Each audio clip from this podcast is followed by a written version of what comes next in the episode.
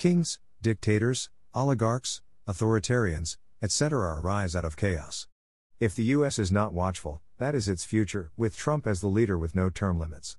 President Trump's recently signed executive orders to help the COVID 19 ravaged American populace, in response to congressional gridlock, is not as innocent as it sounds. This move directly supplants Congress's constitutionally mandated power over the budget. In real talk, she who signs the checks is in charge. This norm defying move, like many, many others, will surely, and rightly so, be challenged in the courts.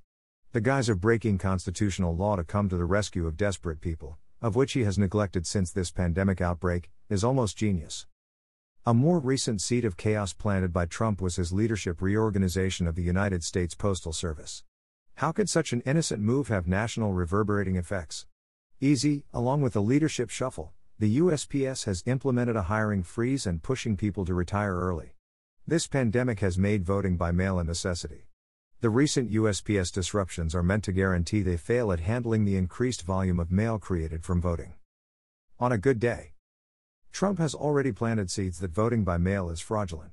So, any disruption to ballot counting, because of mail collection complexities, will give Trump the grounds to scream foul and not leave office. I truly hope Americans are paying attention. Trump has been setting the stage to overthrow our system of government since his election. The pandemic has put Americans in dire straits, so they may be a little distracted.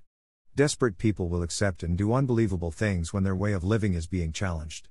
I mean, a dude don't suck, angry face, angry face, angry face, angry face, for crack is his first option.